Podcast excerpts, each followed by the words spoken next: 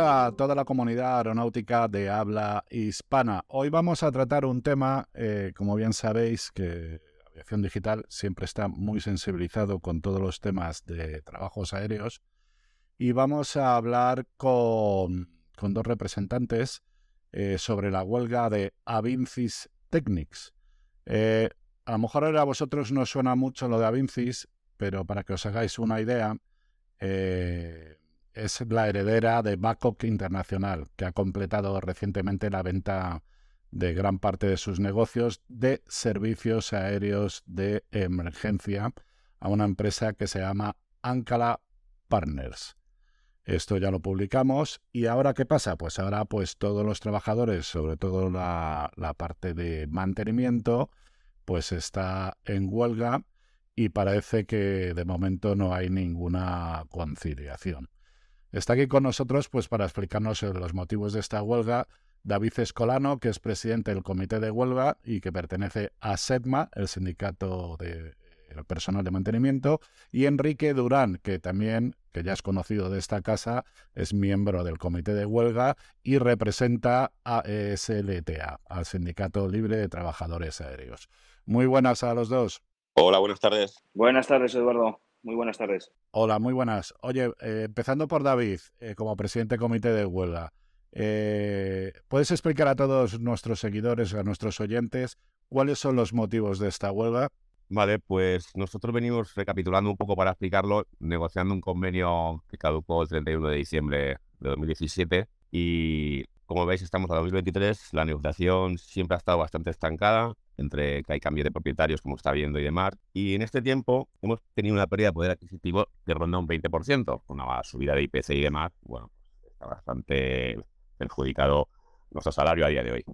La negociación que estamos manteniendo con la compañía está muy alejada de las posturas. Nosotros pedíamos al principio un 20 y al final hemos cedido hasta un 14,5, perdiendo hasta un 6%.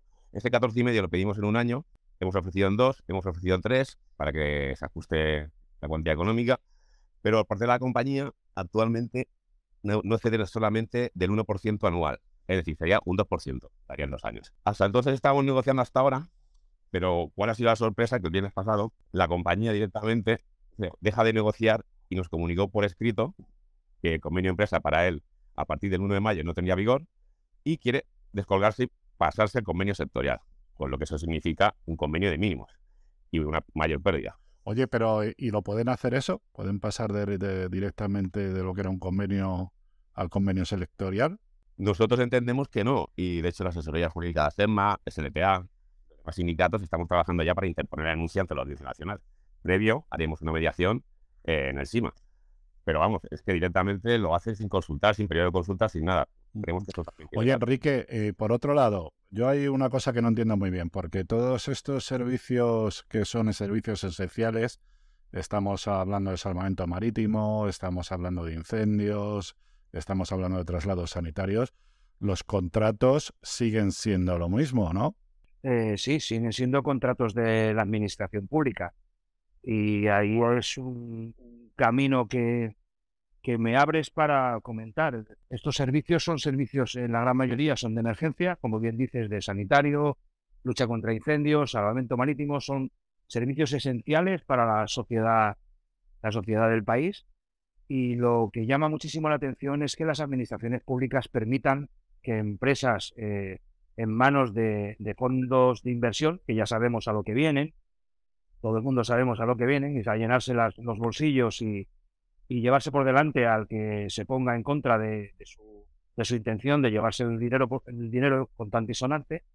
Y las administraciones públicas tampoco toman cartas en el asunto, es decir, dejan que empresas, eh, empresas que, son, eh, que sus propietarios son fondos de inversión eh, ejecuten estos servicios y sin ningún tipo de, de miramiento hacia los trabajadores, sin, sin, bueno, pues poniendo, poniendo en peligro pues las condiciones laborales mermando las condiciones laborales y mermando las condiciones económicas. Porque Avincis, eh, vamos a ver, ¿qué es capital riesgo? ¿Tiene algún tipo de experiencia previa en servicios de emergencia? Ancala, ninguna.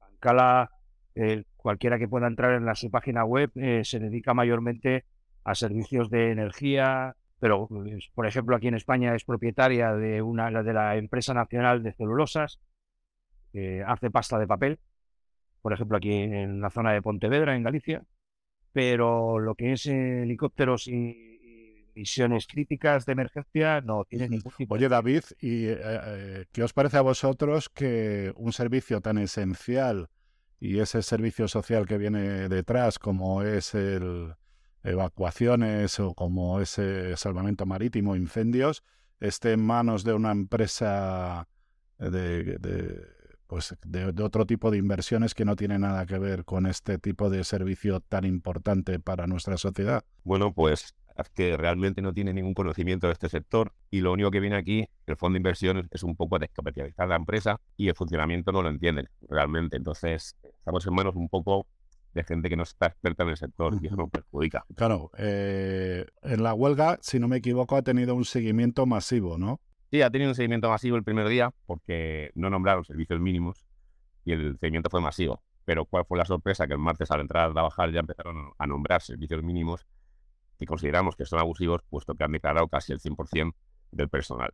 Entonces ya nos están quitando ejercer nuestro derecho. Oye, hablando de servicios mínimos, eh, Enrique, eh, hubo un problema ¿no? en, la, en la última convocatoria que, habéis tenido, que no se habían declarado los servicios mínimos en Andalucía y, estuvimos un, tiempo ¿no? sin que estuvieran operativos los helicópteros. ¿Es así? Así es, sí. El lunes, eh, que fue el primer día de huelga y que era la, la habíamos decretado jornada completa de, de huelga, cuatro bases de los cinco helicópteros sanitarios del 061 de Andalucía eh, estuvieron inoperativas por falta de mecánico.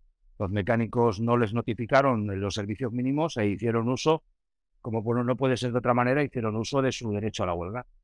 Eh, ahí es un ejemplo más de, por dónde van los tiros en este tipo de empresas. Es decir, desconocen, desconocen, vamos, desconocen lo que están haciendo y, y, lo que hacemos los trabajadores y lo importante que es el trabajo que hacemos los trabajadores. Lo que ven es dinero del Estado que se cae contante y sonante de los, de los, de los ciudadanos que pagamos los impuestos y no... Oye, David, ¿y habéis hablado con alguna administración pública para contar el problema que tenéis? Estamos intentando y contactar con los clientes porque es la única forma de que nos den voz, porque realmente es que cada pliego que sale y cada licitación se sube la cuantía económica. Los clientes, me refiero, las comunidades, la administración pero lo que está afectando a nosotros es que por mucho que la empresa gane más dinero, nosotros vamos a peor. Entonces queremos un poco intentar dar voz a, este problema y que la administración también tome parte en el asunto y nos ayude. Oye, eh, vamos a ver, esto estamos hablando de servicios esenciales, ¿no? Eh, por supuesto, hay personal de mantenimiento, pero también tenemos la parte operativa, la parte de vuelo. Eh, ¿Cómo están viendo los pilotos estas movilizaciones? Bueno, SLTA, como bien sabes, Eduardo, tiene integrantes de delegados sindicales, tanto en el comité de empresa de, de Avincis eh, Technics, y tiene de lo que antiguamente era Vasco Flip, y tiene delegados sindicales en lo que antiguamente era Vasco Mission Critical Service, que ahora se llama Avincis eh, Aviation Critical Service. Y los delegados sindicales de la parte operacional han puesto encima de la mesa al resto de sindicatos, eh, bueno, pues apoyar la huelga de mantenimiento, de lo que es la empresa de mantenimiento. Decir que en la empresa de mantenimiento no solo somos mecánicos, hay una parte de toda la estructura, que son ingenieros, administración, todo ese tipo de, compañeros que están en la empresa. Y lo, que es la parte operacional y los sindicatos, eh, el resto de sindicatos del comité de la parte operacional, pues por ahora están esperando, a la espera. Es decir, no, no quieren entrar a, a valorar el acompañarnos en la huelga. Pero ellos están en la misma situación. Ellos tienen la misma pérdida porque el convenio para ellos se firmó cuando todo éramos una empresa, cuando era una ER, y en 2015, y están afectados igual por la pérdida de poder adquisitivo. ¿A qué están esperando? Pues desde el SLTA no, no, no, no, no lo entendemos. No lo entendemos. Oye, y David, eh, las movilizaciones eh, son, son indefinidas, ¿no? Entiendo. Bueno, las movilizaciones son al calendario hasta el 21 de mayo, que está convocado por el comité de huelga, que es el comité de empresa. Y se está haciendo un estudio también eh, de convocar posteriores huelgas y demás a través de los sindicatos, porque hay que subir un poco el volumen de protesta ya debido al último jarro de agua fría de pasarnos al sectorial, esto ya ha sido, no sé, una maniobra de la compañía un poco a lo, a lo loco. Pero si se amplía las movilizaciones, entiendo que puede llegar a afectar a, pues por ejemplo, a la campaña de incendios que se nos avecina, ¿no? Así es, es que ahora mismo estamos ya preparando todas las máquinas para campaña y encima también trabajamos a terceros, a empresas de España, que le hacemos el mantenimiento para esa lucha contra incendios. Afectaría a la campaña a nivel nacional a todo. Oye, Enrique, eh, por otro lado, tú ya sabes que de, de, programas anteriores, uno de los problemas que tiene el sector de trabajos aéreos es la eventualidad, ¿no? ¿Esta eventualidad también afecta al personal de mantenimiento? En menos porcentaje que en operaciones, bastante menos porcentaje, pero sí, sí, que sí que tenemos compañeros que trabajan con nosotros solo en la campaña de incendios, entre, entre seis y cuatro meses al, y tres meses al año. Entonces, yo lo que estoy viendo, yo no sé si estáis de acuerdo conmigo, eh, aquí hay un problema que yo veo, ¿no? Desde, desde fuera, ¿no? A pesar de ser un servicio esencial, da la impresión de que la sociedad, digo la sociedad, porque evidentemente hay representantes institucionales que ya sabemos por dónde andan y solo se mueven por si da votos o no da votos, ¿no? Habiendo un problema común que es del personal de mantenimiento y el personal operativo de, vuelo, eh, no, no es el momento de hacer una reclamación conjunta. Sí, sí, que yo entiendo que sí, porque realmente esto afecta a toda la compañía, a todos los sectores, porque cada día se está precarizando más el, trabajo en el, sector del trabajo aéreo y al final un poco hay que hacer un llamamiento a nivel político y administración porque hay que tomar un poco cartas en el asunto en este sector. Sí, como bien dice mi compañero David, es decir, esto no es un tema trabajadores-empresa, es, es, algo que por encima de, de, los trabajadores y de la empresa. Por medio hay unas administraciones que tienen que, que tomar sus responsabilidades, tienen que asumir sus responsabilidades y como me has escuchado muchas veces decir, el hecho de privatizar un servicio público no significa que la deje de tener la responsabilidad. todo porque son, son los que contratan el servicio. Así es, y es dinero que estamos dando a empresas privadas. Y la administración es la primera que tiene que controlar para qué va ese dinero. Si, si las empresas, por supuesto, que tienen que tener un beneficio empresarial, pero ese beneficio empresarial, como ya hemos hablado en muchísimas ocasiones, no puede ser a costa de la precarización económica y laboral de los trabajadores. ¿Y las administraciones no crees que deberían de pagar más por este tipo de servicios? Por supuesto. Por supuesto, en España, en España los servicios aéreos no se pagan como se pagan en el resto de Europa. Bien es cierto que tampoco los salarios en España son como en Europa. Son inferiores, ¿te eh, refieres? En España, por supuesto que son inferiores. Pero bueno, el coste total de lo que es la operación, de la operativa de un helicóptero es más o menos el mismo. Únicamente que la diferencia es el, la diferencia salarial que puede haber entre un mecánico piloto español con un mecánico piloto alemán, o, ah. pero sí, que los contratos en, el resto de Europa se pagan mejor que en España. Lo vamos acercando. también, porque también hablando pues con empresas del sector y toda la historia, eh, ellos siempre dicen lo mismo, que, que, que, en España se pagan muy poco por este tipo de contratos. Esto tiene repercusiones además en la seguridad, porque una de las cosas que siempre decimos es que debía haber, eh, no debía existir tanta temporalidad y más con lo que se nos avecina, con los grandes incendios que se nos vienen encima y ninguna administración se plantea tener personal durante, durante todo el año, ¿no? Para lo que es un servicio esencial, entiendo yo.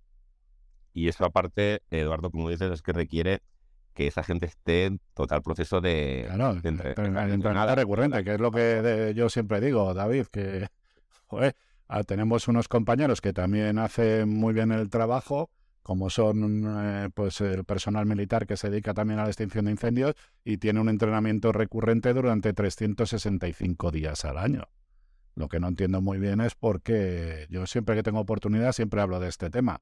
O sea, no entiendo. O sea, la falta de, tanto hablamos de la seguridad, tantas palmaditas en la espalda cuando tenemos alguna desgracia, pero nadie coge el toro por los cuernos. Así es, al revés, Eduardo, al revés, justamente al revés. Las administraciones, en vez de solucionar, lo que están haciendo es eh, empeorar, empeorar las condiciones de los trabajadores. Por, aunque no viene al hilo de la, de la huelga, pero por ejemplo, bien sabes que se está, que se está haciendo un nuevo reglamento 750 de lucha contra incendios eh, por parte de AESA y por parte de las empresas. Y, por ejemplo, lo ocurrido el año pasado, que fue algo excepcional, aumentar, o, o eso nos quisieron vender a los representantes de los trabajadores, que iba a ser algo excepcional por el nivel de incendios y, y la, lo grande de los incendios, el aumento de horas de vuelo mensuales que podía ejecutar un piloto, nos dijeron que era excepcional y cuál es nuestra sorpresa, que estamos recibiendo información de que la negociación que está, está llevando a esa junto con las empresas pretenden esa excepción convertirla en normalidad. Es decir, un, un grupo del sector que es la lucha contra incendios, que como bien sabes ha tenido o viene arrastrando una gran siniestralidad en los últimos eh, en la, última década y media, dos décadas, y que en estos últimos años se ha reducido considerablemente, por lo, bien, por lo que tú bien dices, eh, por, bueno, por mejores entrenamientos, por más tiempo trabajando de los trabajadores, pues ahora la administración y las empresas de la manita se quieren cargar todo lo que hemos venido avanzando eh, en todos estos años. Como tú bien sabes y como muchos oyentes saben, hemos, hemos sufrido desgraciadamente anualmente todos los veranos toda la opinión pública lo ha podido ver, pues una, dos y hasta tres muertes de compañeros eh, en la lucha contra incendios. Eso se ha dejado de ver, o sea, afortunadamente ha ido a menos y ahora la administración pues se vuelve a poner de la mano de las de las empresas mm. para ir para atrás. Bueno, son son excepciones, ¿no? Que, que intenta, pero vamos, lo, lo sorprendente de todo esto es eh, que se está negociando de cara a los representantes y a los que saben, que son los que están en, en las máquinas operándolas, ¿no? Eh, a mí cuando me hablan de esto de los sistemas de gestión de seguridad, la proactividad y todo el tema este, está claro que es bastante, bastante paripé. Pero bueno, lo que está claro y yo tengo claro, y esta es mi opinión particular, esto son servicios esenciales la cual hay unos pedazos profesionales que se juegan el tipo en cada campaña, en cada servicio, y lo que tengo claro, que la administración, los políticos que están ahí metidos, eso sí que no son un servicio esencial. Y eso sí que no tienen ningún problema para subirse el sueldo. Porque al final todo esto, y yo lo que veo, esto, tanto David como Enrique, que al final hay un responsable. Yo siempre digo que en esto de, eh, eh, hay un responsable quien es quien contrata el servicio. Eh, siempre hemos hablado que los pliegos de condiciones técnicas también se veían de preocupar por las condiciones laborales de aquellos que prestan este servicio para la sociedad. Sí, servicio para la sociedad no vosotros, que estáis ahí. Así es, y de hecho se ha pedido muchas veces, Eduardo, a la administración que esos contratos, la gente, si se lo queda una empresa privada u otra, el personal, por mm. ejemplo, se subrogue. Cosa que ha pasado en el Salvamento Marítimo que han pedido los compañeros de CLTA también para dar una tranquilidad. Lo lógico. para que te hagas una cosa, David, cuando hay un contrato de handling, ahora, por ejemplo, que se está negociando en los aeropuertos, conlleva la subrogación de los empleados. Y en un servicio esencial como este, que requiere mucho entrenamiento, que se requiere familiarización con los procedimientos, etcétera, etcétera, pues lo lógico es que fuera así. Totalmente de acuerdo. Bueno, yo no voy a, yo, como bien sabes, Enrique, no voy a seguir diciendo esto, sí que denunciando, ¿no? Pues denuncio por qué, porque como todos vosotros y como el resto de los que nos oís, somos ciudadanos que pagamos nuestros impuestos para cosas útiles. Y una de las cosas útiles es este servicio esencial que prestan nuestros compañeros de trabajos aéreos. Lo que no valen es luego las palmaditas. Lo que no vale luego es que quejarse de que que se está quemando toda España. Soburros, que no tenéis otra, otro calificativo. Porque lo único que tenéis que hacer es tener a personal durante todo el año. Y eso es vuestra responsabilidad, la responsabilidad de la Administración que es la que paga por este servicio, y contratar a empresas que tengan cierta experiencia. Y para que haya más empresas y para que haya más competencia, los contratos por lo menos tienen que, que costear el coste de la operación. Si no, van a recortar de donde siempre. ¿Y dónde recortan? Pues teniendo empleados mal pagados. Pero bueno, oye, muchísimas gracias por estar con eh, nosotros. Ya estaremos ahí atentos a cómo se va resolviendo toda esta situación. Eh, y nada, David, darle caña a la administración. Allá vamos, a intentar que se nos dé voz y conseguir que esta profesión tan especializada tenga unas condiciones dignas de trabajo porque realmente creemos que... Totalmente de acuerdo. Enrique, muchísimas gracias también a ti y, y nada, estamos atentos a cómo va evolucionando este conflicto. Hasta luego. Hasta luego, Eduardo. Muchísimas gracias a ti también. Hasta luego.